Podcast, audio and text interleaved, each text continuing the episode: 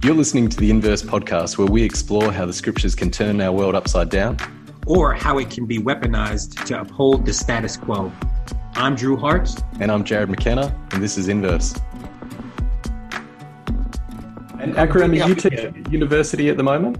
Yeah, yeah, I do. I do. Um, I'm teaching the, uh, in some ways, the opposite to you, Drew. Uh, I'm teaching of uh, the. I'm drawn to it the way someone may be drawn to like a strong smell of uh, something rotten, right? I, I, teach corporations law and property. Right. Okay. So, if you wanted to know the answer, how is inequality achieved? Right? How yeah, is it maintained, stabilized? Yeah. It's through the mundane, boring laws that I have here. Right? Mm. it is. Uh, it's done right out in the open, right? Right. And right. it's uh, it's done through these um, uh, intellectual models, right? That are designed, and so much effort goes into making them look natural. Right. Property and corporations are those two areas where right. I would say the labor of uh, naturalization, right? The political labor of naturalization, right? Um, is there's more effort into making it look natural than making it look coherent. Right, right, right. They're willing to sacrifice coherence. yeah, totally right. throw that in the window. So just so everyone takes it for granted, right? That's, that's what that's, matters. That's right. As if it was always going to be this way. Right. Right. It's inevitable and it's natural. The way we sometimes right. teach it, you'd almost be forgiven that we would, uh, if you walk in the way we talk about it, we talk about the weather, right? Meteorology. Look, right. clouds happen, right? Clouds happen. Water comes down, right? Right. It goes on top of our head not much we can do about gravity, can we, folks? Right. Right? Right, uh, right? That's the way we talk about it, right? And what it does is it completely takes it out of the realm of moral agency. Right. And it makes it into natural forces of the sort that we study in the physical world. Right. So, right. so Akram, we're keen yeah. to have people actually listen to this episode. So I might not introduce you as teaching corporate law at the University of Western Australia. Um, but when, when, I asked, like, how I, do you have a bio to read? I loved your response. I thought it was very Zizekian um, that uh, bios are uh, a neoliberalized uh, sense of a human being. Um, yeah. So, what would you like me to uh, uh, mention in terms of uh, what often people mention is that you were Young Australian of the Year in mm. was that 2014? Uh, 2013, yeah, yeah. 2013. Uh, uh, and I've got some white um, hairs now, so youngish. Uh, pushing How many white hairs do you need before you can stop? You stop saying young. I don't know. I'm, yeah. um, I'm waiting. Double digits, maybe. I don't know. Triple digits. And I'm aware you've spent your last uh, 16 years of adult life yep. in tertiary institutions, yep. uh, both teaching and learning. Yep. Um, yep. I've been teaching for about 16 years, been a student for about 16 years. Yeah. So I've been, uh, in fact, uh, I've never let me known. See if I can get this mm. right, Akram. Uh, initially, um, uh, w- were you doing biology initially? That's it. That's it. Yeah. So I did human biology and anatomy, uh, specializing in neuroscience, and uh, I taught in that for 10 years. And then you went uh, from that to law?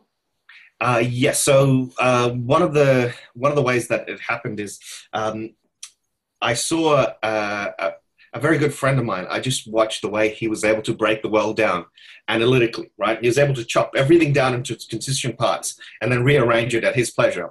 And I thought Are that's a really neat trick. So, yeah, no, no, no. I didn't know Michael at this stage. I didn't know. Oh, Michael. Oh, really? Okay.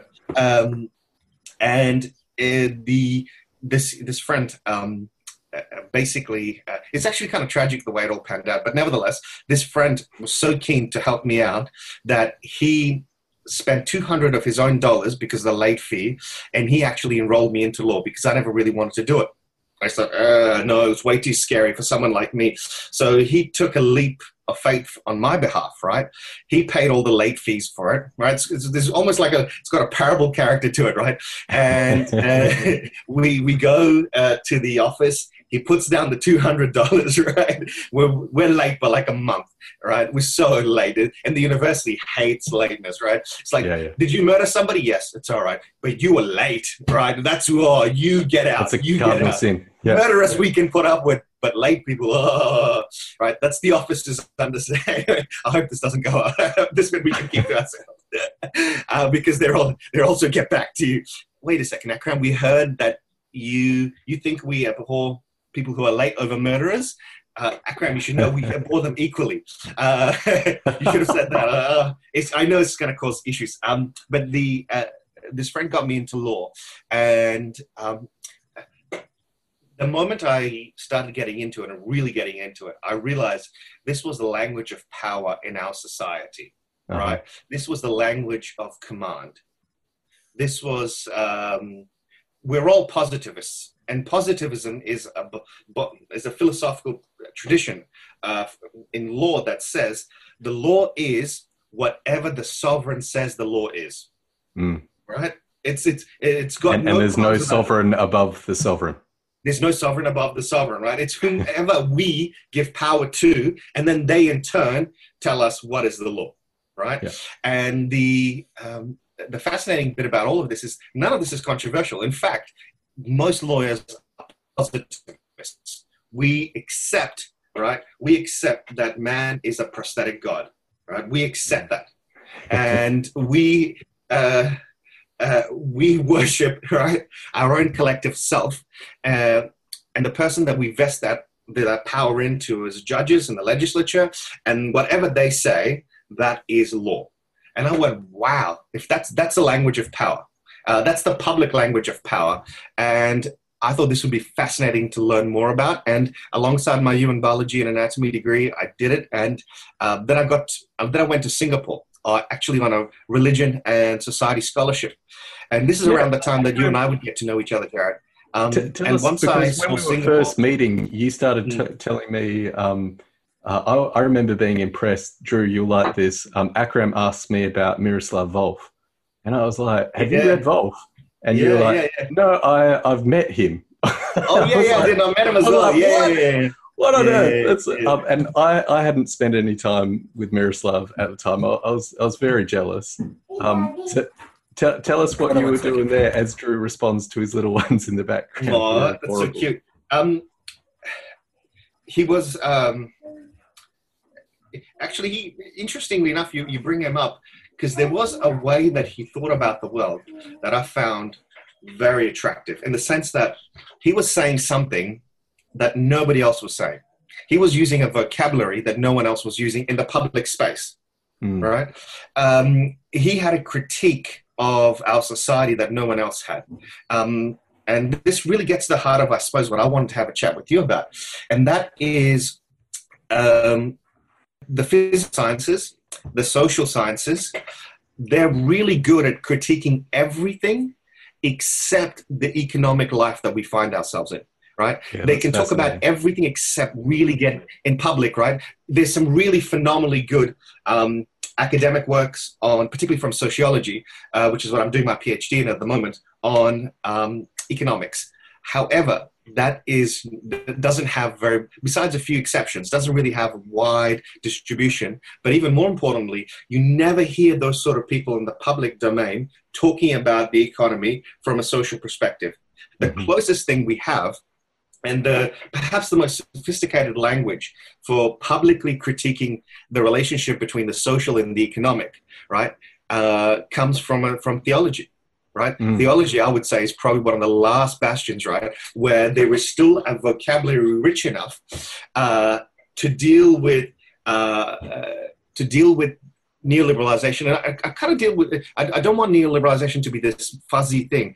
Basically, the definition that I go by is uh, the idea that all of our problems can be solved uh, and understood, not just solved, but even understood, right, through the economics lens. So it's mm. politics by economics right? Mm-hmm. The idea that everything can be brought down into variables. And this is where the marginal revolution comes into its own, right? The idea that you can just, everything's just a hierarchy of preferences, right? And what we do is we just, most of us get to choose the top two or three preferences with one other people. And that is how you socially, socio-politically coordinate your whole life.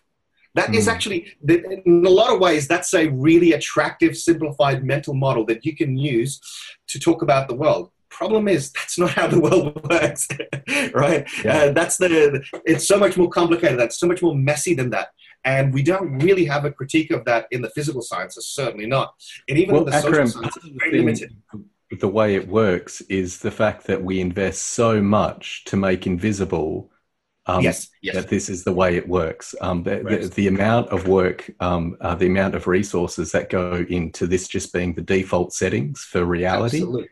Uh, is astronomical. Absolutely. And and this this interesting, Drew and I um, have been talking the last couple of weeks, like with the pandemic, is mm. I mean suddenly we have Boris Johnson um, yes. socializing public transport. Um, uh, we have Donald Trump talking about um, uh, taking control like it's a, a wartime, uh, and people are raising questions about the upcoming U.S. election and will that go ahead as, as normal? Suddenly, all the things that have been invisible, um, there has been Mm. uh, like people throw around the term that this is an apocalyptic moment. The word apocalypse Mm. actually means an unveiling or a Right. revealing. Yeah, that's very, again, that, that's where theology gives us this language. It's been here before. Right. Theology has been here before, right? Yes. Yeah. Uh, if crisis is endemic to capitalism, right, which it is, right, Uh-huh. uh, then we've always had we've always had a critique that's been available, right, of this uh, of our system of why we run into the particular moments that we do, and a way out of it as well. However, that needs to have enough of a visibility in the center to be able to express itself. And a lot of labor goes into putting that on the very outer margins. I don't think you can ever vanquish. Uh, Jarrod and I were having this conversation yesterday, Drew. I don't think anybody could ever vanquish your traditions, but you can marginalize it Oh, to yeah, the point absolutely. where it's not visible in the public Right. space. Absolutely. Right. It- Yeah. The moment they engage, they lose. So instead, it has to be pushed to the very boundaries, and it has to become the realm of the unthinkable. But it's Yeah. precisely at this moment that the center starts falling apart, right? That you look around and you realize that this artifice, that these artificial boundaries between um, your tradition and the center, our uh, doxic understanding, our common sense understanding, that's Mm. broken down. Common sense has broken down, right? Yeah. And it's precisely in these moments that you can have an unveiling. You, it's the first time we're able to see within our system with some clarity. And that's ironic. It's only when it's broken do we get Right. to see it for what it is. Yeah. Uh, I'm not Right. sure if you saw uh, the the Time magazine article, um, either of you, Drew or Akram, uh, um, from NT Wright recently. Has that No, I saw that it was moving around, but I didn't read it yet. Yeah, it's fascinating because what he um, what he basically says, Akram, is Christianity has no ex- explanation for this moment. That's not what Christianity does. Christianity is not an explanation. It's not in the explanation business. Um, what Christianity does is open up a space where there aren't easy answers um, to difficult questions, but there are new ways of actually posing those questions altogether.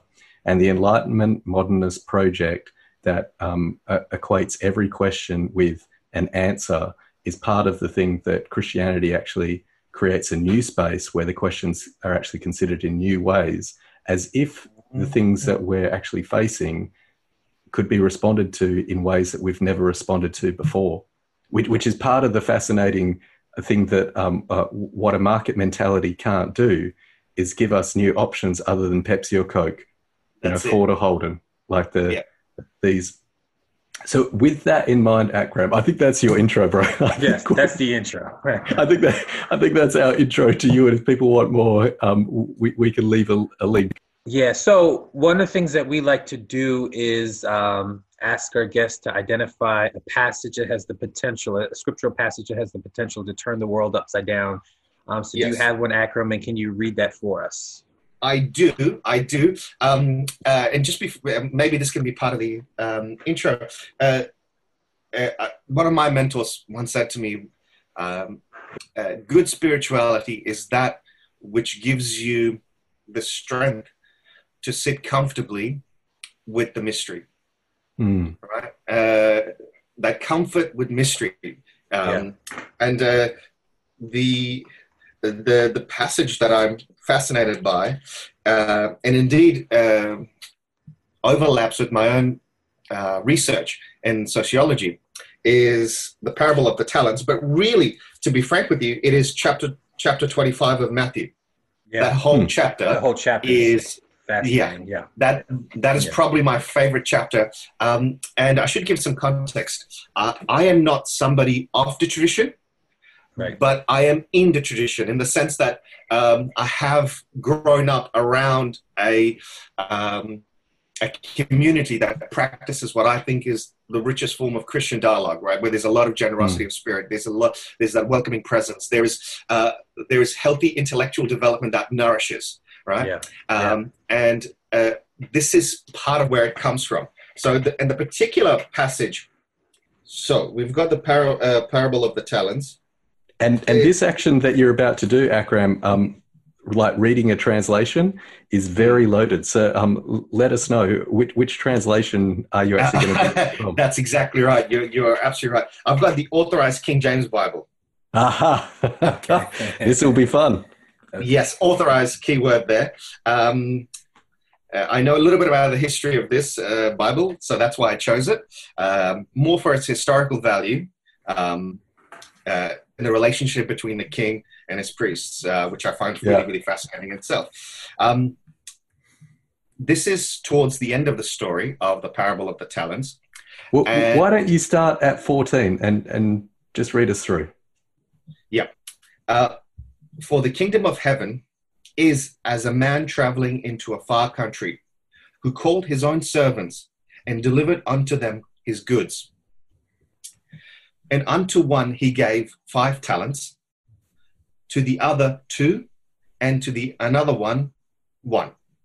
To every man according to his several ability, and straightway took his journey. Then he had then he that had received then he that had received the five talents went and traded with the same and made them other five talents. And likewise he that had received two he also gained uh, other two. But he that received one went and digged in the earth and hid his lord's money. After a long time the lord of these servants cometh and reckoned with them. And so he that received five talents came and brought the other five talents, saying, Thou hast delivered unto me five talents. Behold, I have gained beside them five talents more. His Lord said unto him, Well done, thou good and faithful servant. Thou hast been faithful over a few things. I will make thee ruler over many things. Enter thou into the joy of thy Lord. He also that had received two talents came and said, Lord, thou deliverest unto me two talents. Behold, I have gained two other talents beside them. His Lord said unto him, Well, good, um, good and faithful servant. Thou hast been faithful over a few things. I will make thee ruler over many things. Enter thou into the joy of the Lord. Then he which had received the one talent came and said, Lord, I knew thee that thou art a hard man, reaping where thou'st not sown, and gathering where thou had not strawn. And I was afraid, and went and hid thy talent in the earth. Lo, there thou hast that is thine. His Lord answered and said unto him, Thou wicked and slothful servant, thou knewest I reap where I sow not, and I gather where I have not strawed. Thou oughtest therefore to have put my money to the exchanges, and then at my coming I should have received my own with usury. That's the bit, it's 27 that I find really fascinating, right? Mm. Uh, Thou oughtest therefore to have put my money to the exchanges, and then at my coming I should have received my own with usury. Take Mm. therefore the talent from him, and give it to had the uh, to him which had ten talents. That's another passage that I find really fascinating. Mm. For unto everyone that had shall be given, and he shall have abundance. But from him that had not shall be taken away, even that which he had. And cast ye the unprofitable servant into the outer darkness. And this is a bit that I find really, really uh, strong. Uh, and cast ye the unprofitable servant into the outer darkness. There shall be weeping and gnashing of teeth. Yeah. And it's precisely then at 31 that we move on to the parable of the goats and the sheep. and the famous line, Yeah. "What you did to the least of, what you did to the least, you did for me." Right. That that juxtaposition is also something that um, I found very very striking. And when I thought long and hard about it, this indeed, this indeed shifted my perspective. Um, and it did, it did, it did turn my world upside down in the sense that this passage is both a mirror uh, it's both a window into this text, but it also acts as a mirror back to me, Mm. right? Uh, and Akram, and- like in terms of your personal context, because I mean, there's so much here, and I Mm. I love that you've chosen the King James version because it actually highlights um, everything about. I, I deliberately pulled a King James. Uh, I've got the new King James version um, with me for the same um, reason. But before we get into the context of this particular text and Mm. things that have been added, your context. I mean, you're a dear friend to me, um, but can we reveal to our listeners that you talked about um, uh, being shaped uh, by the tradition, but not part of the tradition? Yes. Um, what tradition shaped you uh, growing up as a child? Uh, Well, initially uh, in Afghanistan and then Pakistan. So um, uh, I was born in Afghanistan, right in the middle of a civil war. So uh, the idea of a world without violence, when I came to Australia, was something very new to me. Um, Mm. and remind everybody how old you were when you actually arrived in Australia. Uh, when I, I came to Australia when I was about 10 years old. Now, Huh. 10 years is still young enough to be able to absorb a culture without an accent, right? Because Yeah. it's bad enough back in those days that I was uh, a brown kid from Afghanistan. It's another thing to be a brown kid from Afghanistan with an accent, right? It's it's almost like a double sin. Um, and the the really uh, profound moment in my life was when September 11 happened, and I was about what 10, 11, and I saw my society change. Um, I saw the way people looked at me, and I couldn't be angry with them. I couldn't hate them for doing that because I understood what they were feeling. Right? Somebody needed to be held to account, and I was the closest thing to those men. Right? Uh, my brown skin was the the closest approximation to those men who had done this terrible thing. Right? Wow. and I kind of understood their anger. Right, there was no small amount of um, self-hate there because, as moral creatures, we absorb the culture that we're in, including the stuff that says to us that we are terrible agents.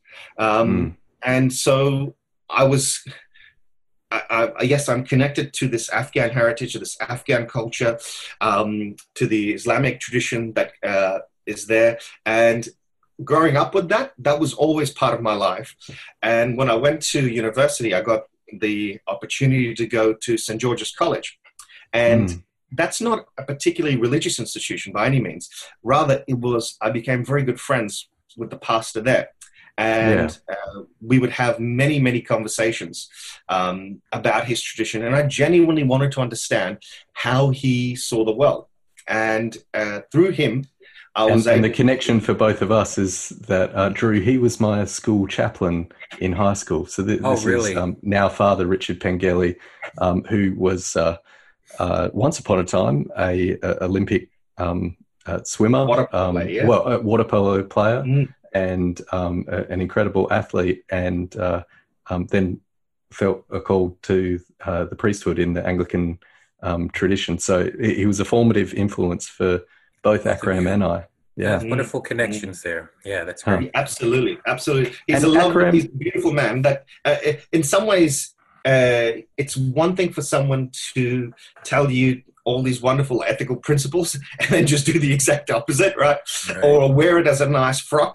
And then there's someone who actually practices what they preach, which is what Yeah. he did. You know, he, Yeah, when he talked about kindness, he had to. He was doing it while preaching it. He couldn't. He wasn't asking anybody to do anything. He wasn't willing to do himself. So there was that. And Akram, I- I remember very powerfully after I Mm. became a Christian uh, Mm. in my first year of high school, um, uh, Father Pengelly talking about the only Bible many people will read is our own life.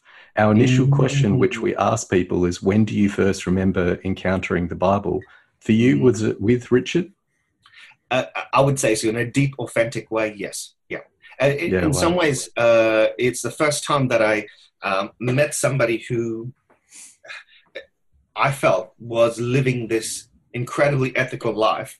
And I wanted to ask him and understand him. Where does this come from?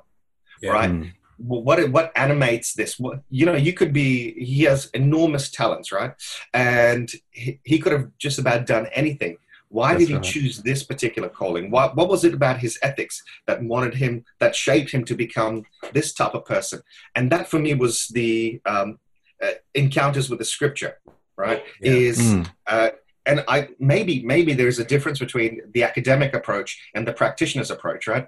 Um, the academic in me wants to collect knowledge, curate knowledge, right, and is addicted to knowledge. But the practitioner, someone like Richard, that knowledge, that scriptural knowledge, is in the relationship itself, right? Yes. If if it doesn't if it doesn't give him um, if it doesn't guide him in the relationship with others, then he doesn't see you know the fact that it's a curiosity inside his mind how good is that for anybody right if it's just a beautifully curated mental model right that has no application in the world and has no bearing on his relationships i've seen a lot of expressions of that type of religion where uh, either it's a mark Huh. of distinction look how look at my learning right look how much i understand about this particular tradition right and then the gap Mm. between that and what they're actually doing uh, and how they're treating others that for me how he treated other people was Yeah. the first time i think i really encountered the scripture uh, the Mhm. living Wow. scripture in the life of a person Yeah, that's beautiful. That's that's beautiful. So it's it's interesting along those lines. Then we um, are curious. Like, I mean, there's no question when we think about um, Christianity on a global level. I mean, there's it's obviously that it's been tied to various forms of oppression and injustice. There's ways in which Christianity and the reading of Scripture has been used to uphold the status quo in various ways. So I'm curious, as you're encountering the Mm. spirit at this, the scriptures at this moment, um, the living scripture in some sense, Mhm, right? mhm. Um, is it, are you, initially as you're encountering it, is it something that is turning the world upside down, or is it being used to prop the world up as it is? Like, how are you interpreting its relationship to the broader society in these early moments? I suppose uh, both. Um, and Yeah. Hey. Wow. and what I what I don't want to do is uh, um, the the scripture I think can be used um, uh, by folks who wear it as a badge of as a badge of public honor, as a robe of public piety, right? Mm. as a Right. shield to protect themselves, right? And, and Yep. what comes to mind is particularly American politicians, although we have a few versions of them in Australia, who say things like, you know, I prayed and God told me that job or that pay grade, that's for you, right? That Right. I love your American prayed- accent, Akram. Thank you. We've I perfected do it in I'm America. yeah, yeah. I can only do it when I'm talking about uh, uh, folks who misuse religion, right? And particularly, they, you know, I prayed and God said, you should have more power. You know, right, uh, right, right, who, right. who am I to disagree? And, and what I find extraordinary is when whatever whatever my ego wants, that's also what God wants for me, It right? just happens to be the same, right? There's They no all converge. There's no distance between my ego, right, and what my ego wants, and what God wants. That, that for me, that's a deeply troubling um, approach to religion. Where, to be honest with you, it, it becomes nothing more than a discourse in the Foucauldian sense, right, where Mm. uh, you're using discourse to achieve a particular social end. And to be honest with you, it God is just a placeholder. It could be any. It could be recourse to any form of authority that would be available. It is always being. It's always going to be misused in this way. And I wish I could say there's a society in which people don't use spirituality to further their own political ends, right? But I've yet to Mhm. meet, yet to encounter such a society Yeah, even reading about hunter gatherers, right? There's there's still political contestations there, and you know what? People use uh, the supernatural in those ways as well. And the Yeah. uh, the, the only difference between us and maybe the hunter gatherer is, is that um, it's the the relationship side of things, right? Is far more communal. So even with the spiritual stuff, it's a Mm. communal spiritual uh, connection. So the idea is that it's only by being in a particular type of relationship with these supernatural entities that I can um, achieve some social end. Whereas for us, it's more individuated. to be honest, that's the only difference I've seen between the fundamentally uh, using the supernatural in the political ends that we have. The the other side of it, how it um, questions and how it turns the world upside down, is by constantly nipping and constantly stinging uh, dreams of empire constantly mm-hmm. corroding at the edges of dreams of empire. The idea yeah. that if I have enough power, if I have marshal enough control over a particular population, I'll be able to achieve something extraordinary, right, through my will. Right, that idea that just with enough power, right, from Constantine onwards, right, just right. give me just a little bit more power, and I promise you, I'll, uh, me through my efforts, I'd be able to create a heaven for you on this earth. But you have to submit to me, and I'll uh, I'll give all that to you. And right. what it does is it says, uh, it critiques that and says, you know what? Your ego is never going to be enough. You're never going to be, uh, with enough power, right? With enough power, uh, all that will happen is you the the risk of misusing that just increases. You can't trust yourself with power, right? And for me, religion at its best is not um, it's not a handmaiden to power, but rather it's it's critique. It is constantly looking at power with suspicion, right? right All forms right. of power with suspicion, including power in its own sense. And I don't mean power to do things, I mean power over other people. Over right. other people, right. Clearly. Absolutely. I want to make that distinction because uh, it can be very spiritually empowering to do certain things in the world, but the power over other people, that is something real, that's something I'm really, really skeptical about. Um, yeah. uh, and, and also the idea that if uh, if we can internally regulate people's inner worlds enough, we'll be able to achieve some sort of nirvana on earth. The idea that with enough, and of course, when I mean by power, ultimately it's backed up by violence. That's what mm. we, we call right. it structural violence, but really, if you think about it, you keep pushing those structures enough, and eventually there'll be a man with a big stick, right? Mm. And he will, uh, he won't tell you what's right or wrong. He'll just tell you who has the final say on this matter. Right? Akram, I'm, uh, I'm aware yes. that um, so much of your own personal ex- experience, um, uh, like you're an academic and you're, you're so mm. eloquent, and yet I'm I'm thinking about this ten year old refugee child arriving in Australia, yes. and um, how much of um, you know weaponized religion isn't an abstract for you read in an academic book. It's how your family no. ended up on the opposite side of the world. I, I wonder. Um, well, two things I, I want to ask. One is um, comedian Alice Fraser was on the podcast, and she said uh, she was talking about when Christianity goes toxic, and she says Christianity only makes sense when it's out of coercive power. Yes. But she also provocatively said um, Islam only makes sense when it is in power.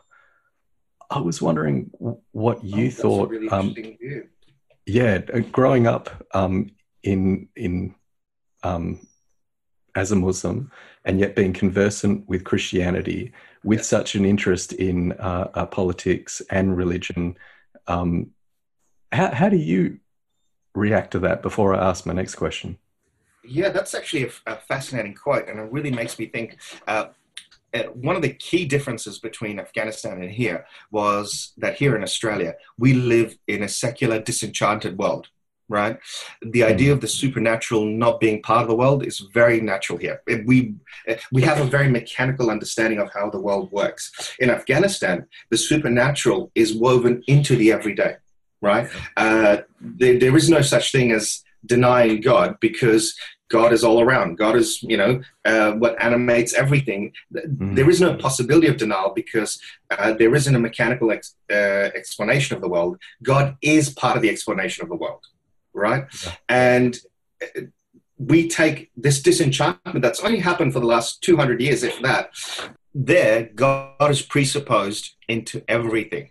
Whereas here, we have a mechanical explanation of most phenomena, right? There is no room for God in our secular materialistic world, right? And if you try to bring God into the picture, um, he seems out of place in this particular mental model right? I'm not saying he's out of place in the world. I'm saying out of place in this particular mental model. Right.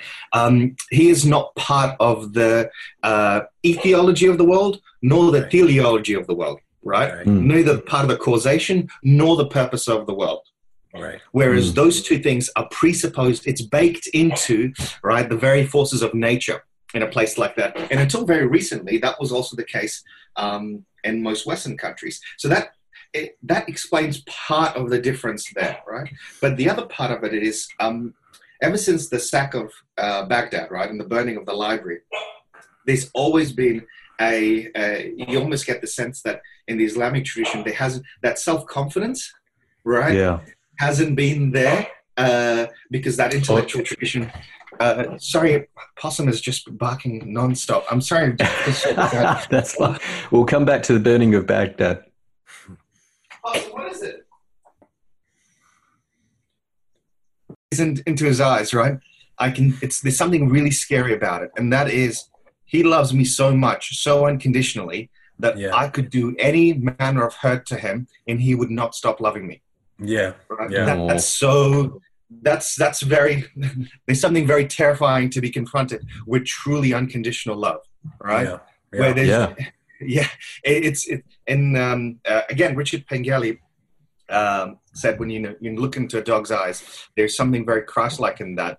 In that there is firstly no malice, but secondly there is an infinite pool of love, and there's nothing I can do to make him stop loving me Mm. right and that to my uh, to my very conditional understanding of love right is it's really confronting uh, it's actually quite threatening, isn't it? Like It when is. so much of, um, like, in terms of your study of anthropology, with with so much of society is actually being based around control, to truly Mhm, mhm. encounter someone on whom um, your responses can't alter their affection, yes that's to step into the place of real prayer. That that's actually to encounter something that um, uh, will transform you. yeah and this tells you something very interesting about the nature of human beings right we would we would prefer more control Yes. uh, than unconditional love See, I Akram, if you had feel- not rescued your dog and, and let your dog go do number twos, we Yeah. we wouldn't have got this on the podcast. This is fantastic. I fantastic. know, I know. That's- There's that's something. great. It, it, uh, uh, again, there is something uh, in his gaze, right? The way, and a gaze is a very fascinating thing because it's both a window into that person, right, or that entity, and also a mirror back to you, right? Yeah. And Right. what he sees, right, is something so different to how I see myself.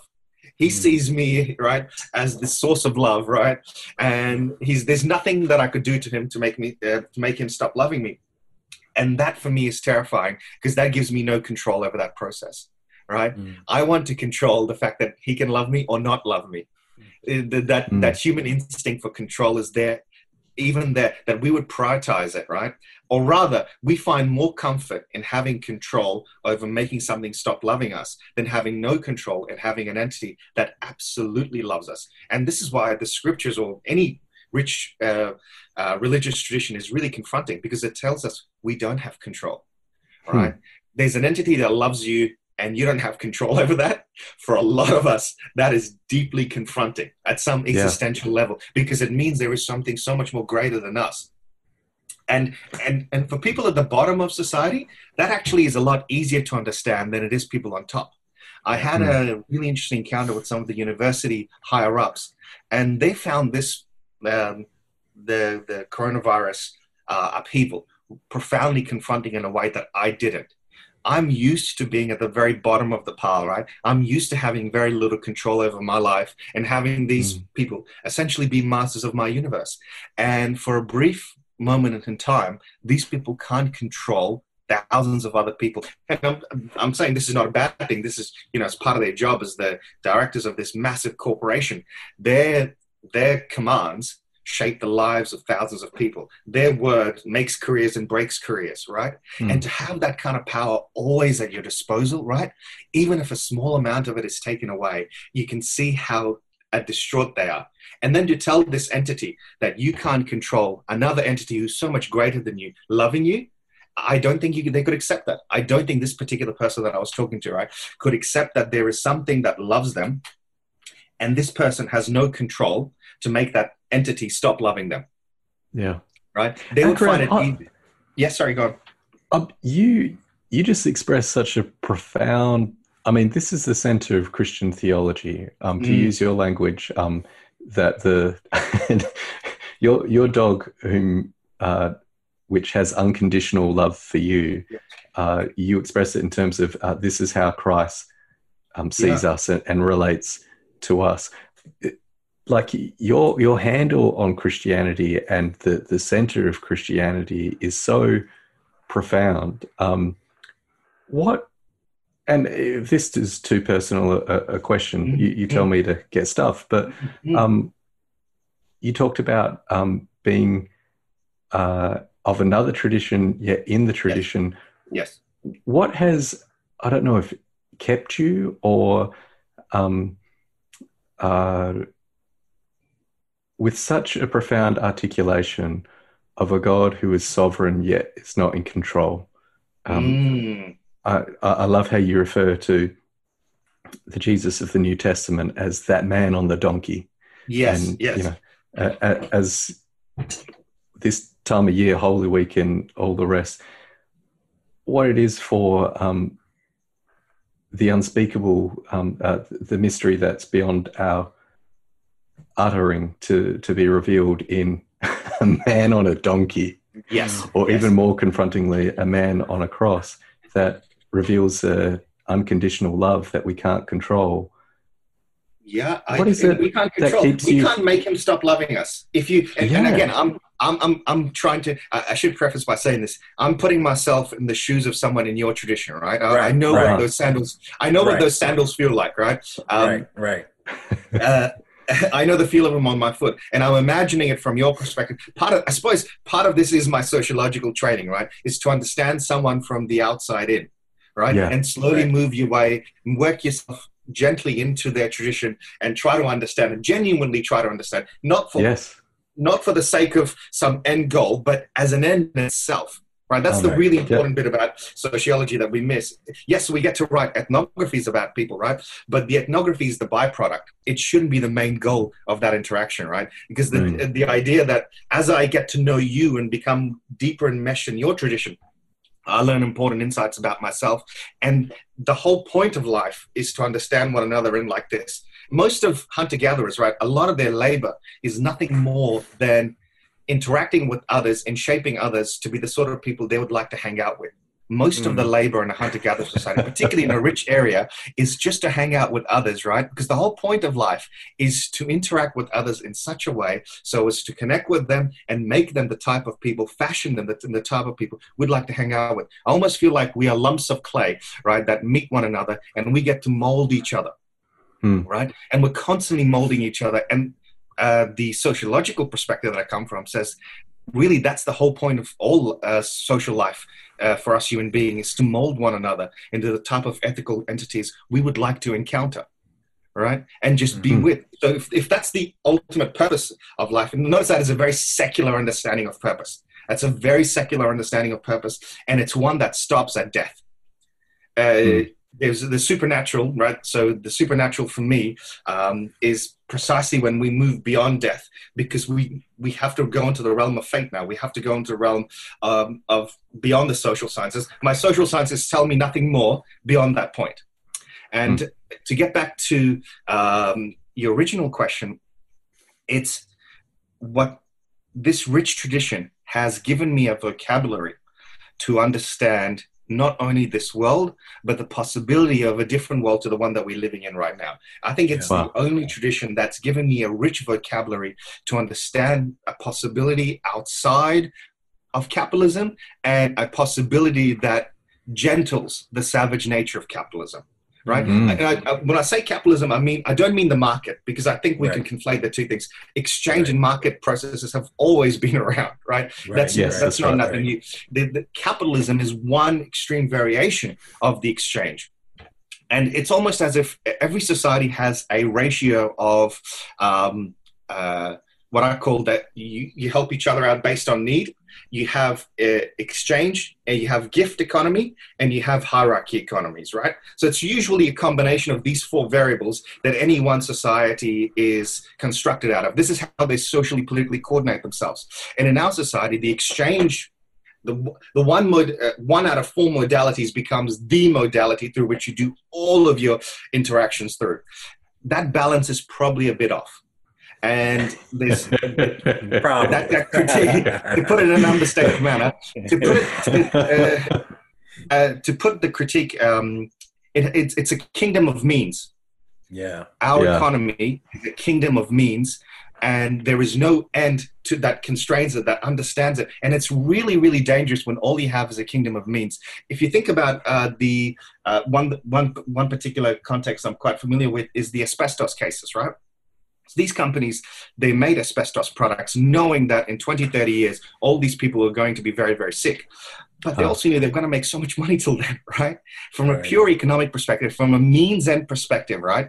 Mm. it's it makes sense and you know what you could even build in compensation right into your profits so you Yes. do it knowing you're going to make so much profit that you could pay out people and still be super duper profitable now just because something is profitable doesn't mean it is good and here we have uh, and really this gets back to the original question you asked me which is when does spiritual when, does when do scriptures turn the world upside down and when is it a prop uh, when it's used as a justification for what is good for me, it is used as a prop.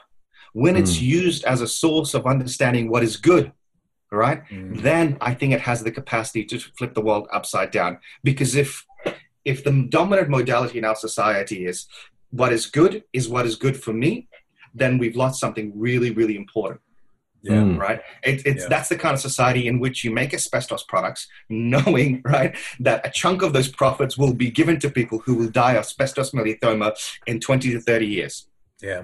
right? That that kind of reasoning, that logical reasoning, needs an ethical, um, a robust ethical critique. And unfortunately, there is there's no game there's no game uh, uh, at the moment, right? That does that. The only game that I see uh, in our public discourse um, is really spirituality, uh, religion. Mm. It's the only critique that it's the only le- it's the only area that has sufficient public resources in terms of symbolic resources for us to be able to draw from and critique these practices. Hmm. Right, because what it does is it it fundamentally rejects the underlying premise. The underlying premise is that if a person, so basically, the in all these models, economic models of uh, what we now call neoliberal models, in all of them, there is a human being with a hole in their heart, right? And that and this system says that hole is an endless pit of wants and needs. Isn't this amazing? We can make we can now create supply, and this supply will fit into this pool of infinite demand. This is the engine around which we make a whole um, a whole economy. And originally, Adam Smith's version of this particular engine was exchange. Our modern understanding of it is competition. That we will compete with one another to fill this hole in our heart with all these material things. And the beauty of it is, Yeah. it's a bottomless pit. We will never Right. have enough things, right? Right. That's why the economy can endlessly grow. And what this religious and spiritual tradition says is, uh, wait, wait, wait, wait, wait. Back off, back off. Yeah, I see the hole too, but I don't think you're meant to put things there. well played, Akram. yeah, that it reminds me of Augustine, right? The rightly exactly right. ordered, right? And so I, I I always love his um, analogy of when he was um, young and talking about stealing pears and why did he steal Yeah. these pears, right? And Yeah. it's ultimately because he was looking for companionship, but he was doing all these destructive things and seeking after these peers. Um, when ultimately, for him, obviously, he he needed to be seeking after God, and God was seeking after him, right? Um, um, but certainly, um, the things that we try to fill this hole with, right? Um, that capitalism suggests that we ought to fill the hole with, and works pretty hard, right, at um, making that seem self-evident uh, that that is what fills the hole, um, can just lead us on a hamster. and there, there's a, there's another layer that I think is really genius. There's a new layer of sophistication now, um, and this has come through in my research, and that is yeah, it goes to you. Okay, it's really selfish to want these things for yourself, but you know what? Those around you, those you love, by accumulating things, you can do good for them. That Mm, that is Yeah. how it really embeds itself. That is Yeah. how you know uh, we have the simple mental model that Yeah, kind of works, but it really finds life right when it embeds itself in a place of love. So suddenly you accumulate out of love. Yeah. That is that. We're hearing that right now. I mean, at least certainly in the U.S., um, they're saying uh, these checks are coming, and you know, spend the money to you know boost the economy. You know, this is the right thing to do for your neighbors, right? That's that's the Yeah. logic's going on right now. Th- this is for me one of the fascinating things about the pandemic is that um, to take it back to Akram's analogy of asbestos, um, Mm. you, you can't actually build in compensation Yes. um, for our ecological crisis.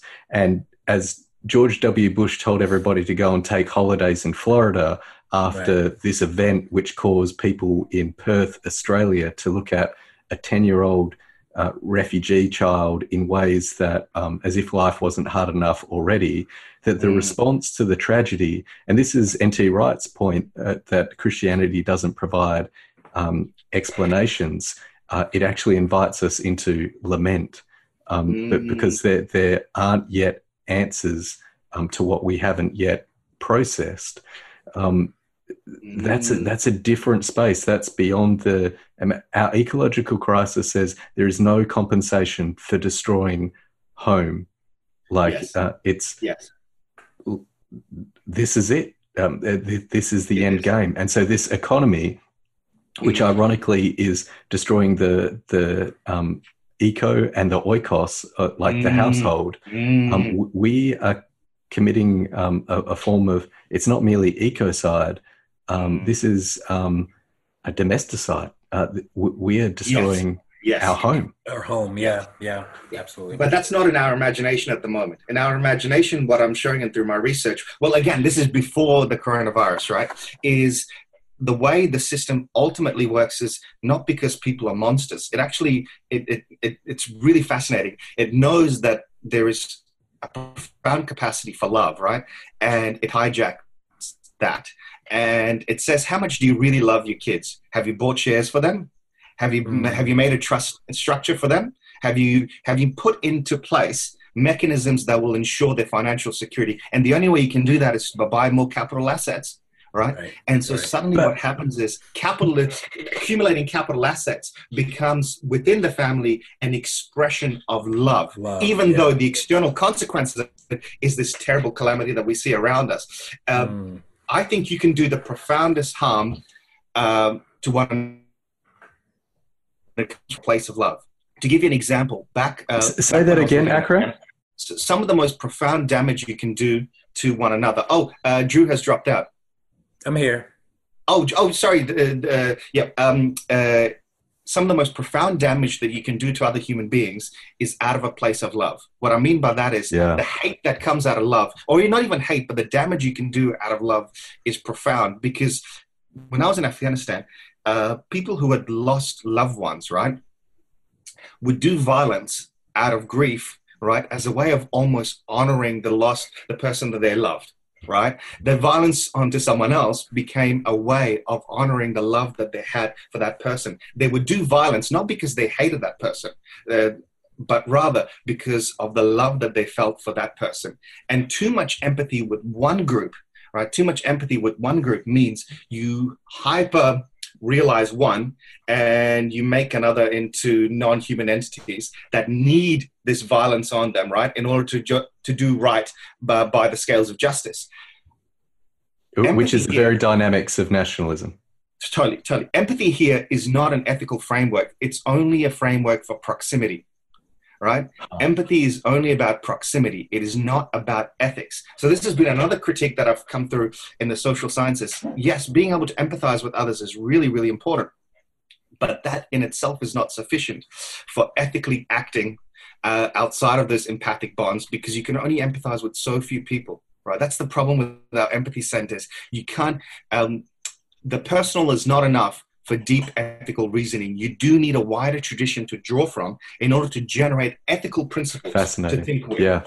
right? Mm. Because Yeah. one of the ways we've traditionally done ethics is we've not so much got rid of the distinction between what is good and what is good for me. We've just expanded the notion of me, right? So what we've done is we've gone, Mhm. uh, I'll now empathize not just with my immediate family, but with my extended family. That's my circle of moral regard. Right, Only right, people in right. that particular circle get to have the full benefit of my ethical reasoning. If we fall outside of that, well, uh, I can do just just about whatever I want to, and I suspect this goes back um, to our uh, evolutionary history, in which our species developed the capacity for hyper empathy within the group and hypo empathy outside of the group. That's why we could do that terrible violence. That's why um, it is so easy to turn off empathy at the large cultural level towards other groups. Right? Right. And what you do is you create a narrative in which they're less human and they're not worthy of your empathy.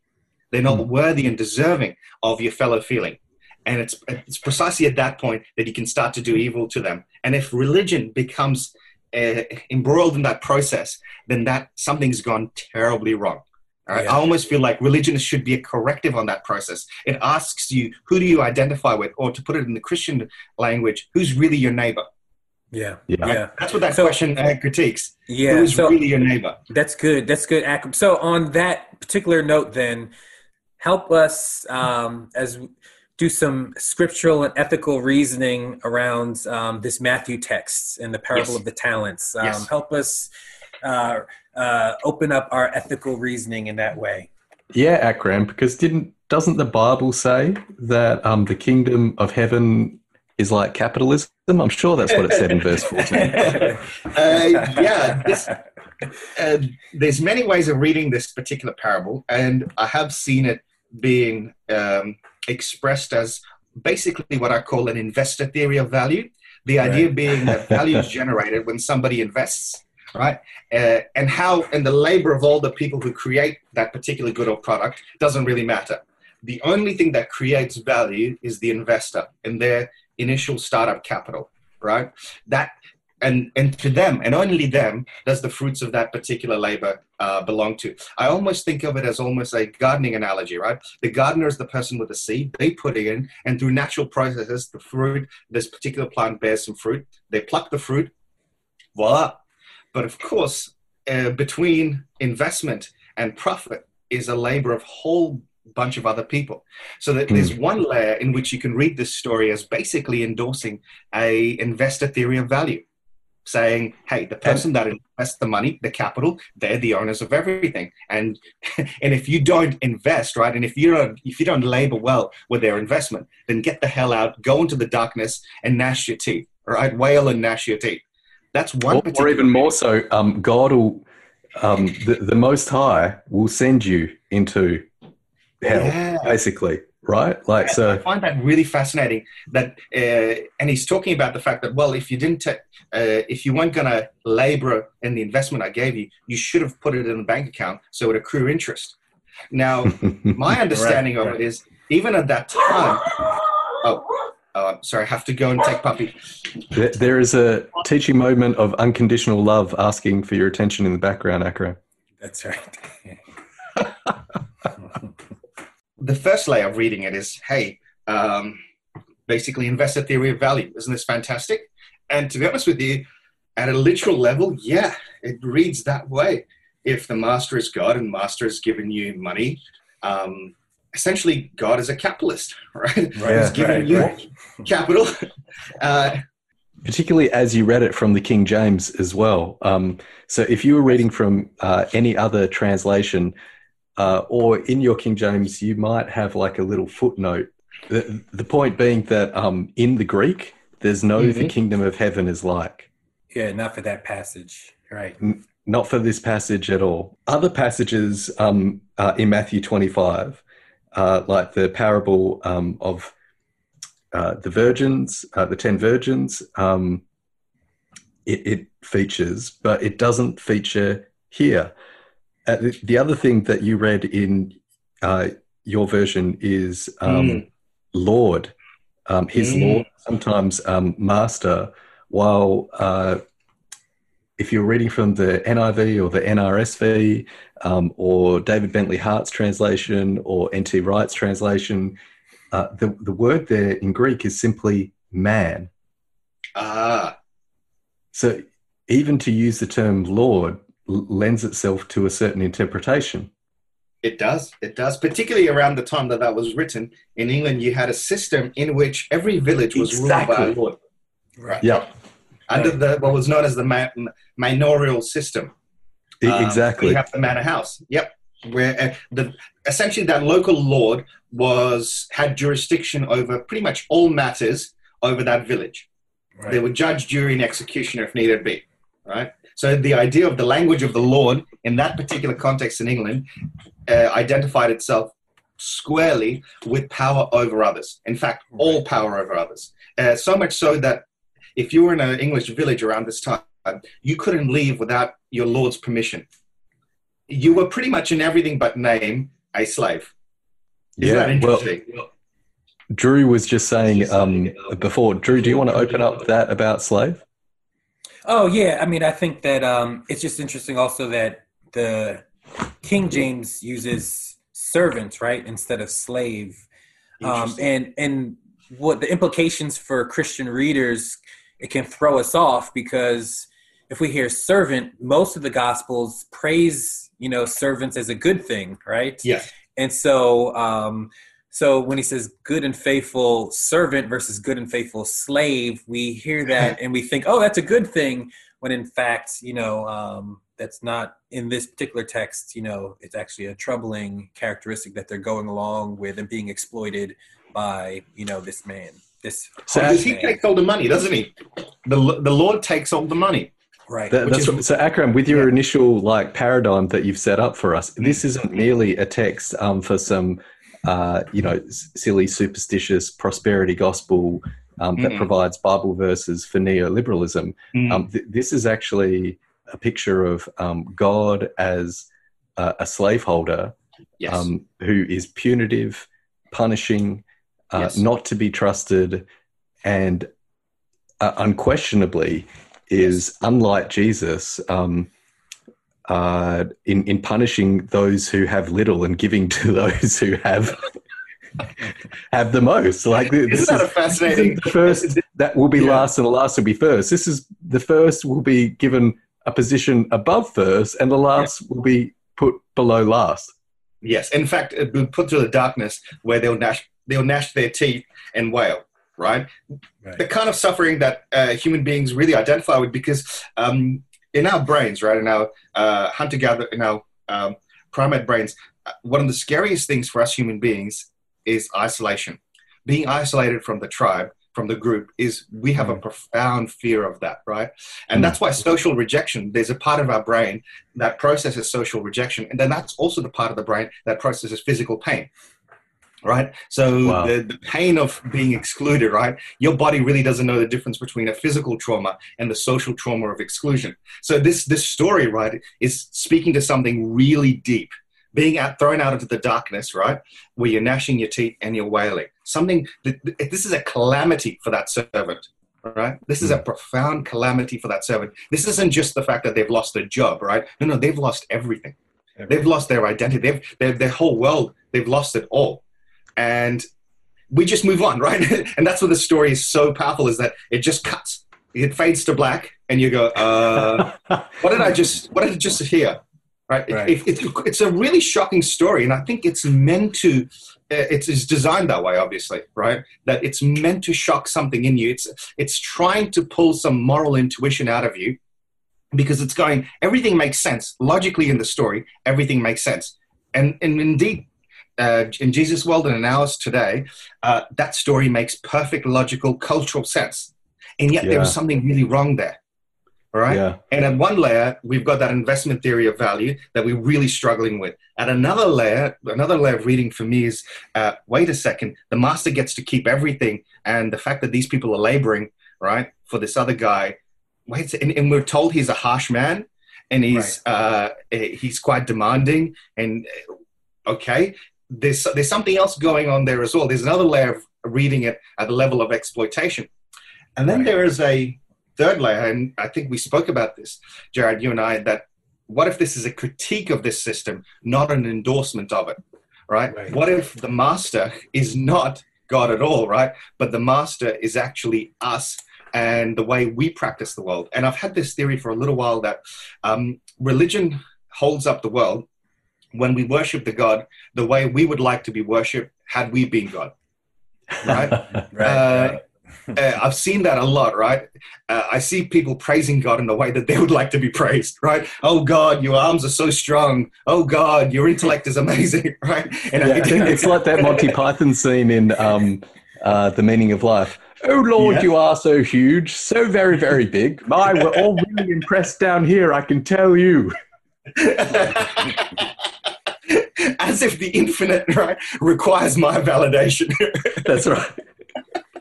I, there's something really strange about that. And I've always thought that, that, taking the Lord's name in vain wasn't about swearing with God. I always thought that that particular uh, part meant you don't bring God into your venal projects right? It's you don't make him a puppet in your a vanity show. right? Self projections, right? That's yeah. that's exactly right. You know, I, I, was sleeping the other night, and God came into my dreams, and He said, "Akram, I want you to have that promotion." So I said to my boss, "You know, God said it, right? And it surely wasn't me in my own dreams picturing what God would say to me, uh, pretending it was God." So we have this. We, so we have this critique here that.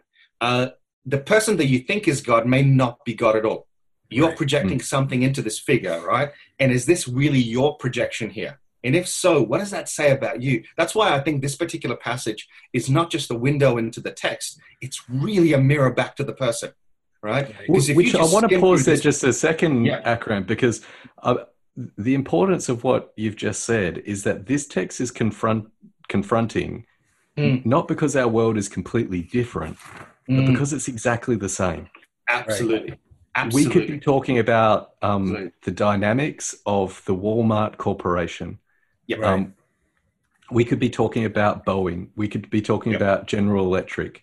Um, yep. We could be talking about Amazon.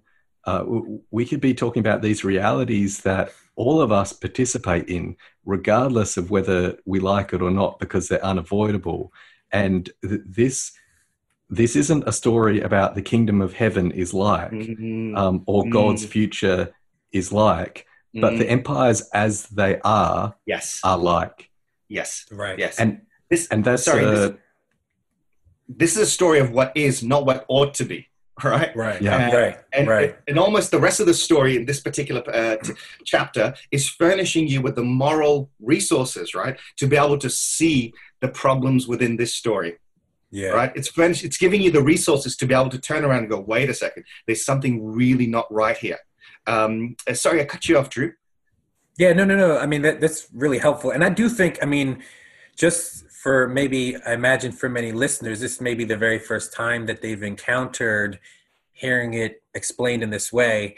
And I was saying to Jarrod uh, before that, um, you know, I've heard this passage unpacked in three different ways, right? 3 mm, different mm. kind of approaches to reading it. Mm. One would be, you called it the investor theory, right? I think is what you yeah. said, Akram. Yeah, yeah, um, yeah, I've heard, I've often called, you know, the stewardship model, but the same yes, thing, right? Yes, yes. And it's a, it's a affirmation of capitalist practices of investing, and stewardship is used in a particular way, which is not about yes. seeking what God wants with our resources. It's that we yes. can do whatever we want with it, right? Yes. Um. To increase. Yeah. And so, so long as we are effectively increasing our wealth, then we're being good stewards. Um, so that's mm. one model.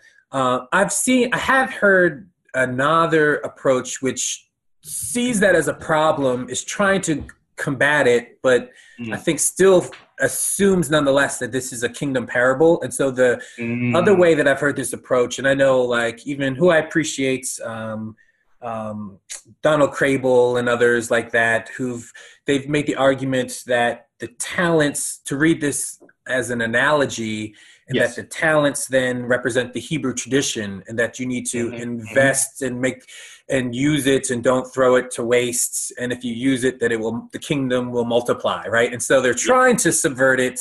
Um, yes. But they're locked into assuming that this is a kingdom parable rather than a critique yes. and unveiling of the world as it is. And so I think um, and, and Drew, there's some very sophisticated versions of that as well. I mean, N.T. Wright would um, uh, take a similar Right. yeah, he does as well. That. Yep, that's and, right. Uh, um, probably the most. Uh, oh, sorry, you go, Jarrod.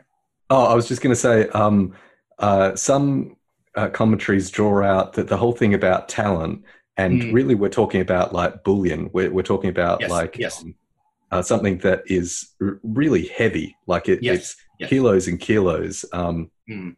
and uh, that the whole thing about talent, unfortunately, our English word being talents that immediately yeah. preachers jump into what are your talents and how are you yeah. using them right right or, right right right um, in, instead that uh, I, have heard it preached that uh, even the, the weight of it would bring to mind a sense of the kabod in Hebrew, mm-hmm. um, uh, which is connected in um, Greek to um, uh, doxa or, or uh, gloria in, in Latin or glory. Mm-hmm.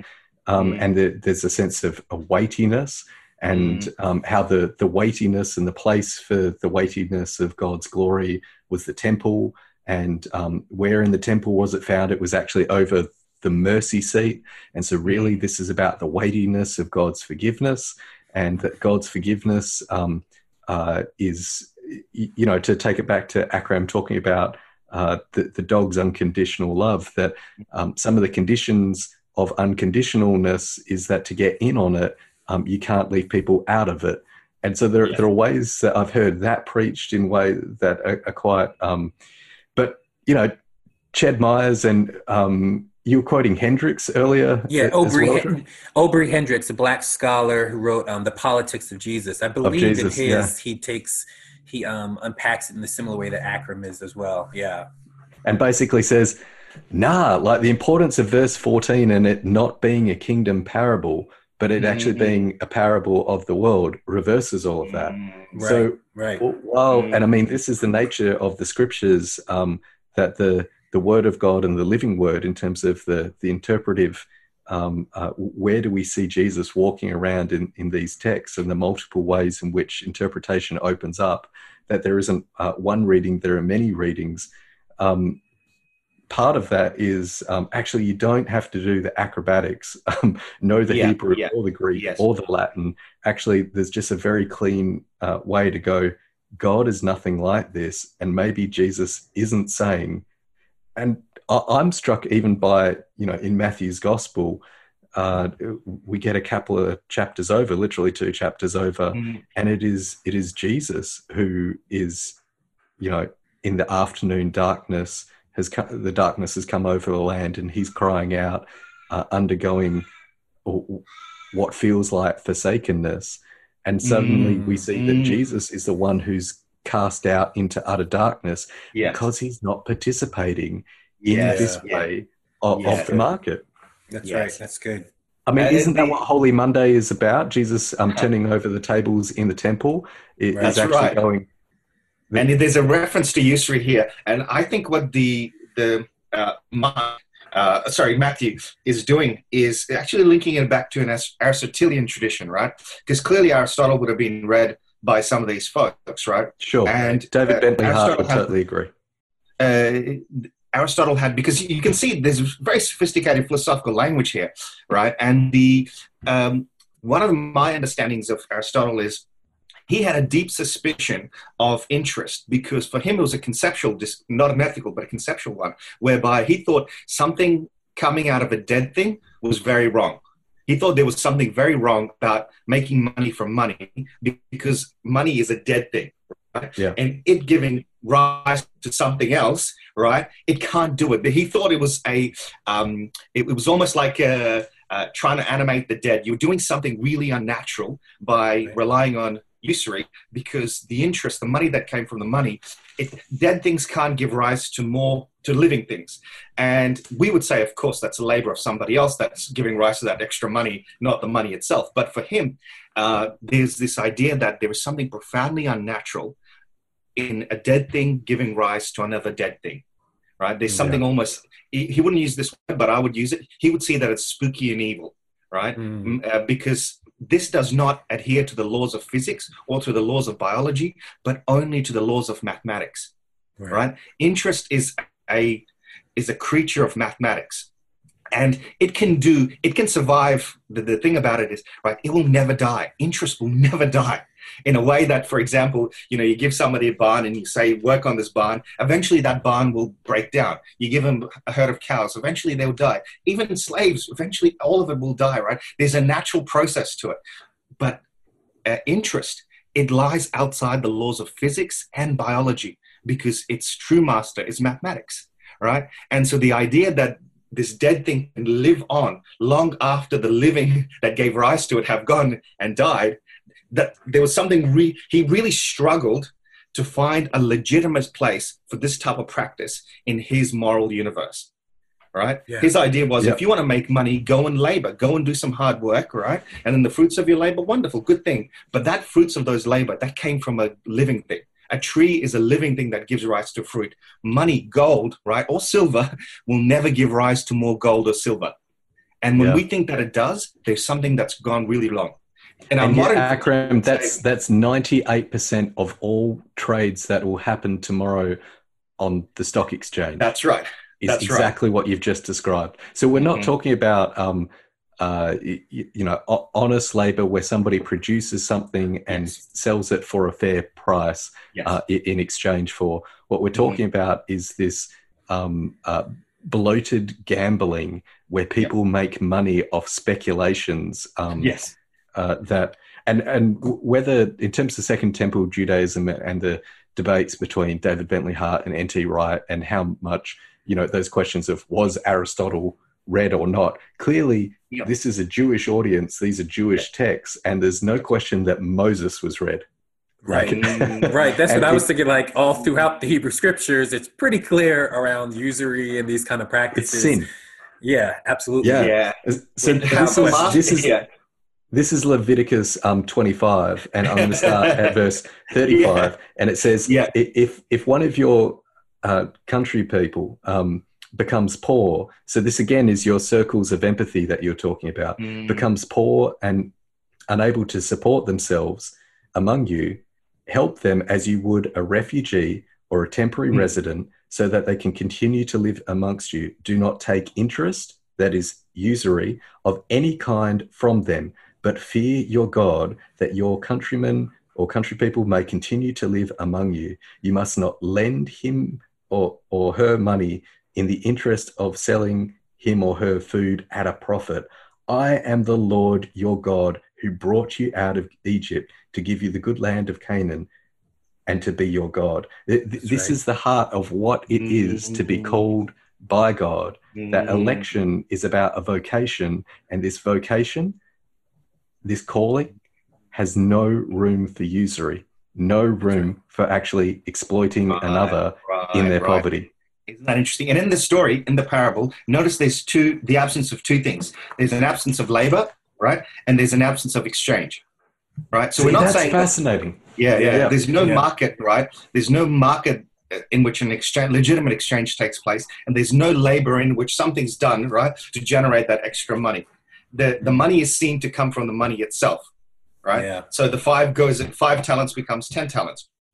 And, and in terms of the talent, talents, Akram, it's worth naming that one talent was thought to be 15 years' wages. So, in Wow. equivalent Australian currency, we're looking at about $2.5 million. That's Right, the amount, that's for one talent. And, you know, Right, right. one gets five, right? Another gets two. One, like, th- this is serious coin we're talking about. Yeah, yeah. And we have no idea the rationale of the master in giving this person five, this person two, right? Uh, and, and nobody even asked why does the master get to have these five talents uh, to begin with, right? There's no rationale. We just dropped in the middle of the story, right? And Hmm. obviously, we're in a feudal system of some description, right? Again, we, we don't question why the Lord gets to have all this, and these people are the servants. It, it, uh, um, it was David Graeber, a phenomenal anthropologist. Yes, debt. if you're able to tell a story, right? Uh, and I think he used his his one of his idea uh, explanations of ideology was that imagine if I uh, talked about a particular penguin who's a lawyer who goes to court and does blah blah blah, right? We go halfway through the story and you forget that it's a penguin being a lawyer because you've already bought into the story. At some point, you stop questioning. Wait a second, penguins can't speak. Penguins can't be lawyers, right? Right, right, what the hell is a right. penguin doing here? The, the, Yeah. the nature of the narrative pulls you in in such a way that you stop seeing the presuppositions of the narrative. And to be Yeah. honest with you, culture works that way. You can't question your culture and live in it at the same time. A bit like a game of chess. You can't, at the moment uh, you move a chess piece and the other person goes, wait a second, this is not a horse, this is not a knight, this is just a piece of wood, right? I question the fundamental presuppositions here. I, the moment you stop playing the game and question, start questioning it, you can't play it. You have to buy into the logic that this particular knight, this particular piece of wood represents a bishop, this particular is a queen, da da da it's only once you've bought into the rules, the presuppositions of the game, can you really start enjoying it. And I think the story is doing something really fascinating here. It's dropping us mid story into something, right? And Yeah. in order for us to be able to enjoy the story, we just buy into the fact that th- this sort of power dynamics e- exists between this capricious, hardworking, this hard tasking master and these three servants, or more problematically, slaves. Right. Yeah. Um, Right. and and what I think undercuts that reading of the talents being God's forgiveness or God's grace is and the, the narrative. Firstly, the the reference to why don't you just go and give this to the uh, moneylenders and just generate um, passive income, interest on it. Well, how is that investing in the kingdom of God, right? So the, that's Yeah. the first hint. and and that- that's explicitly sin for Jewish people. Like That's exactly right. There's something Yeah. not quite right here.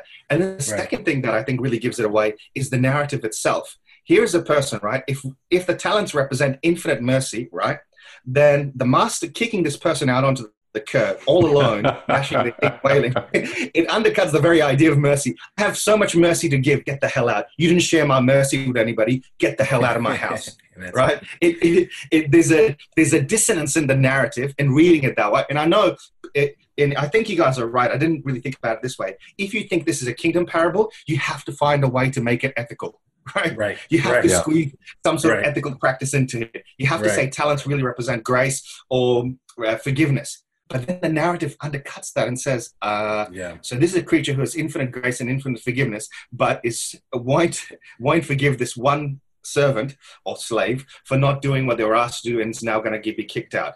That sounds to me not like a God of infinite love and mercy. That sounds like a human being. Right. Right. Yeah.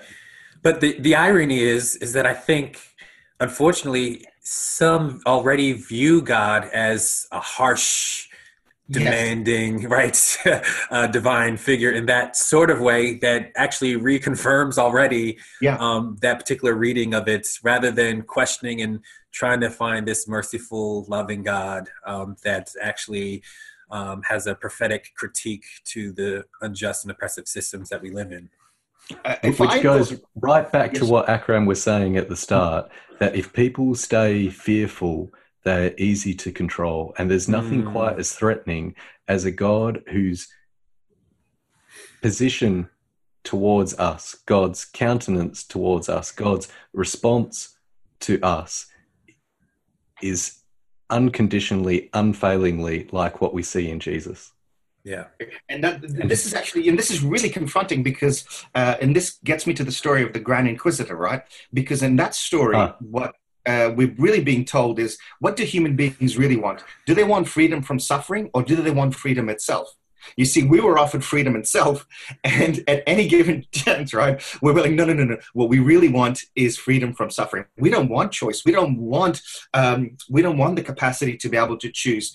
Take it away from us right? And we would happily submit ourselves to your control uh, and at least we know somebody's in control. Uh, Yeah. we, we would happily give that control up to you and here the narrative is telling us uh, look what happens when you put somebody like this in charge. Or look what happens when you uh, there's a really good idea. It's called um, uh, pre-prepared obedience or uh, uh, pre-arranged uh, obedience. Basically the idea that you you're ready for obedience even before the command is given right? And you've already given up that capacity for critical thinking and for uh, thinking for yourself. Because the, I, I think if we were given the capacity to think for ourselves then surely these resources right these scriptures were meant to furnish that agency with the appropriate resources for it to make ethical choices and for it to come to terms with the fact of its own freedom right uh, i think having Yeah. a really horrible god is really easy because if God is indeed this horrible monster, this sky bully, right? Then to be honest with you, why am I expected to be any better? right? Uh, God is really bad, right? And to be honest with you, there's times where you know it's very easy to think that way. If this, if God is cruel, capricious, if the old if the Almighty's that way, then surely it's okay for me to be that way too. And if Right. the God is really controlling, right, and doesn't give me freedom, then you know what? It might be okay for me to do that to other human beings, to Mhm. exercise that dominion over them. Uh, and going at perhaps even a level deeper than this, um, I kind of think of God or God figure, or whatever we want to call that divine entity, uh, as an entity who's sitting in a garden who is crying, who's absolutely weeping their eyes out. Um, And uh, you ask this entity, uh, why are you crying? Uh, and this entity would go, for the suffering you're about to go through. And this is the sort of suffering that you have caused to others and others will cause to you. Because if I am this finite creature, and I'm a pretty selfish guy, I'm not a good person, I'm an okay person, right? And I break down to the suffering of other people, right? And it's too hard for me to see, so I turn away. Imagine an all knowing God who has access to infinite empathy and access to Mm. all the suffering on this planet and the suffering, needless, wanton suffering that we cause to one another. How much would that creature suffer? Right? If Mm. you have, if if God had a the same level of empathy as me and had infinite knowledge of everybody who's suffering right now, even the Mm. infinite would buckle under that much suffering, right? And Mm. and uh, then the Christian tradition, for me, would ask, so what's the Come point on, of go God? there, Akram. Right? Akram, you're preaching. Take us there. Take us to the cross. Go. uh, and my response so the the secular person or well rather sec- materialist will say so what good are god's tears right Hmm. why doesn't he come down and and just like in the three uh, temptations right just take take control from us and um and take su- freedom from us and give us uh save us from suffering and Hmm. the response would be something to, akin to like this it is only uh, it's when our tears mingles with god's right Mm, it's only in Yeah. that water can we wash our wounds. wow. Right? Come on, Akram. Wow. The idea that our wounds, it's it's in the tears of those around us and of God's, right? That we wash our wounds. It's the only it's the only thing that cleans the wounds and allows them to heal.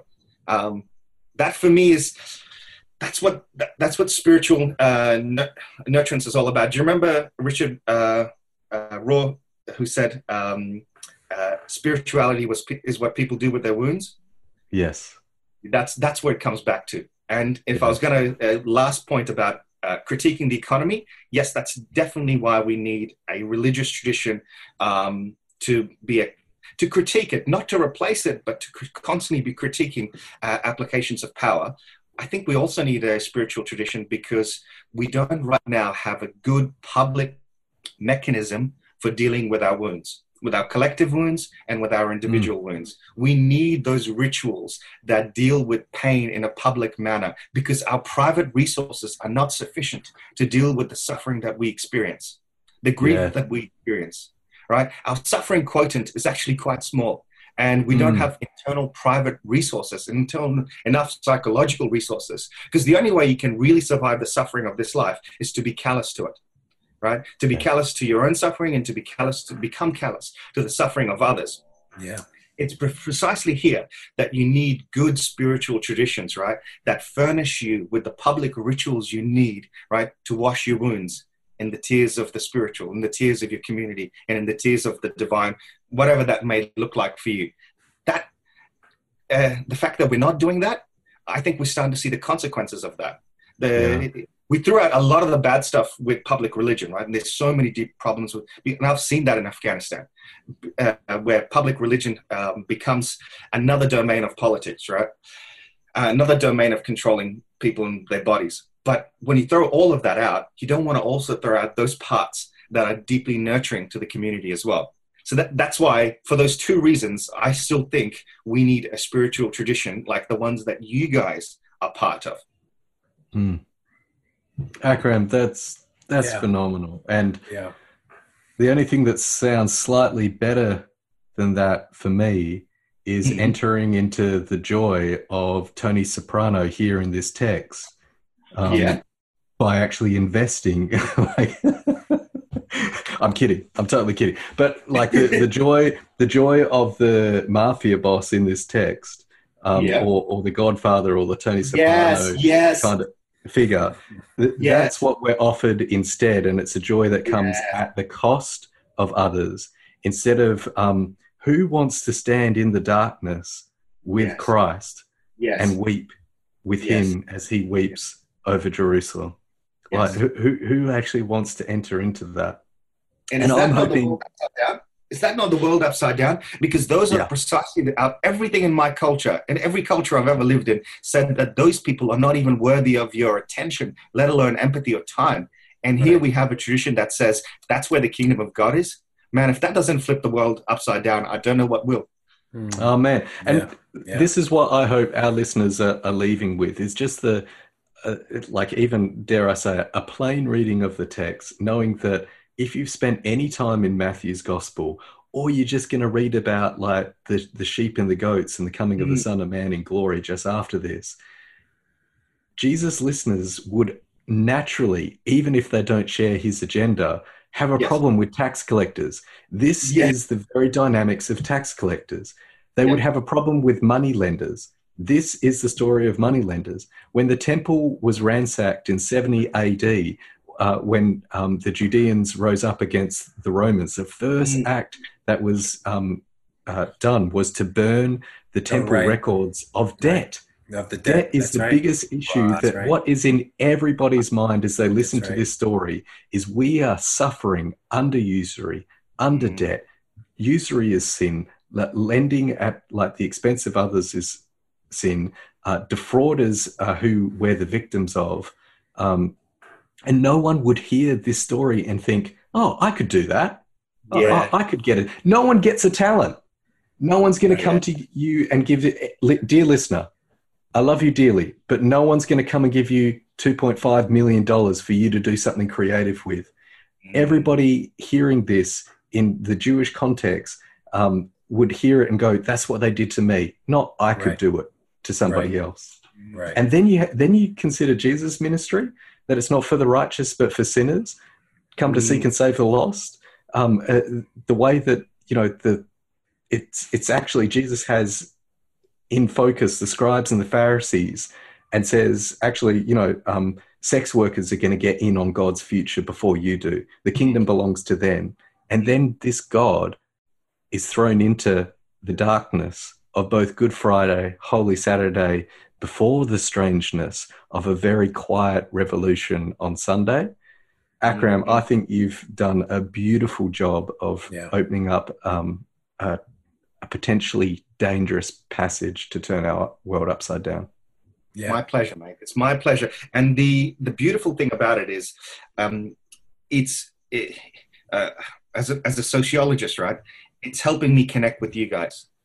The, these passages, in some ways, are carrying on their own from a sociological perspective. They're binding us together. They are um, they're allowing us an opportunity for fellowship, for intellectual fellowship, right? Yeah. And for bonds of affection to be forged, right? Uh, while we discuss it, while we learn from each other. So it, there's something um, with, they, they, within the macro story. There's a lovely micro story, right? Of me being able to spend this time with you guys. Um, it's been an absolute pleasure, Drew. yeah. It's been yeah. an absolute pleasure, mate. Yeah, thank you, Akram. And I think that's your modeling. Um, what I hope as the church we can um, continue to grow at, right? The giving Yeah. and receiving and sharing with others um, outside of our tradition and entering into the worlds of others and the traditions and uh, frameworks of others um, empathetically, but also um, seeking to share and learn and to be changed in the process of that. And so I think Yes, even yes. and what you're modeling is really powerful that I hope you know the church has not always been great at that, uh, but I think that Uh, oh, sorry, you go. no, but I, yeah, I, I I I pray that you know we will continue to grow, to learn, to be transformed by others, and not to see that as a threat.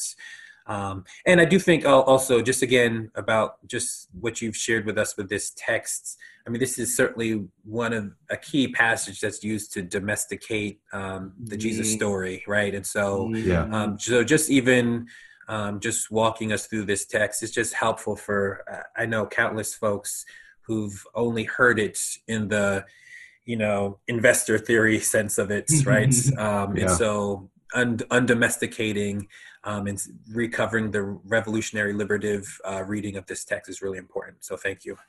My pleasure. Genuinely, my pleasure. Beautiful.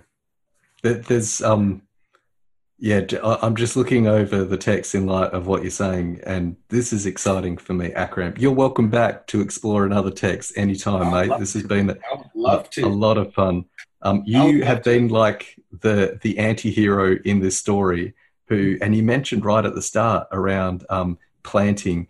I, I, wonder if there's almost some, um, it, you know, uh, farmer humor in this parable mm. that the mm. the servant actually buries and yeah. as you were talking, nothing grows from it. it like I put it in the ground, and yeah. and, and, he says, I, I, knew that you were a hard man." That yes. that same term is the term like um, uh, skleros in, in, the Greek um, is the word that in the Septuagint is used to Pharaoh.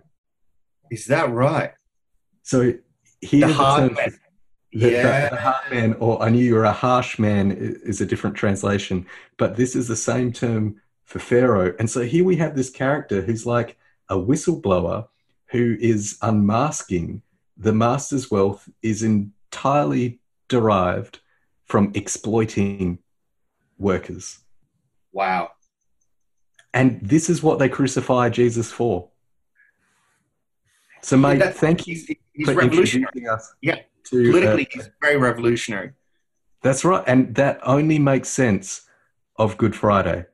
Um, right. If if he is not the hard man revealing um, uh, the divine as this uh, callous, harsh, punitive, mm. but if if what Jesus reveals is not as compassionate as your dog Akram, uh, I think mm. um, I think we're all in a safer place because we can control we're used to that kind of stuff. Yes. So yes. I, as you can hear, I, I'm brimming. This has been incredibly enjoyable for me. Thank you so much, Akram. if people would like to uh, um, follow you or uh, find out what you're up to, what's the best way that people can? Uh... I'm terrible. I'm notorious uh, for being uh, for getting in touch with. Part of the reason is in order to for my work, I I need lots of uninterrupted digital time. Uh, honestly. Uh, I, it just has to be face to face. We have to run into each other. right. I'm well, so bad. Yeah, yeah. Um, let's hope. We, we uh, should uh, do a face to face sometime once uh, all, all, our social distancing um, lifts. Yes, that's right. Because I have no digital presence. Um, and I'm terrible. I'm really, really bad at that stuff. Um, I need another human face. So if, if anybody ever wants to get in touch with me, has to be a long term project. Let's map it out uh, in a year and hopefully we'll run into each other. Well, brother, this has been fantastic. Thank you so My much. Pleasure. My right. pleasure. It was lovely talking to you both and looking forward to our next conversation. The Inverse podcast is proudly supported by you, the listener. And if you want to join the revolutionaries who are helping us have conversations about how this ancient text can still turn the world upside down, why don't you head over to patreon.com slash inverse.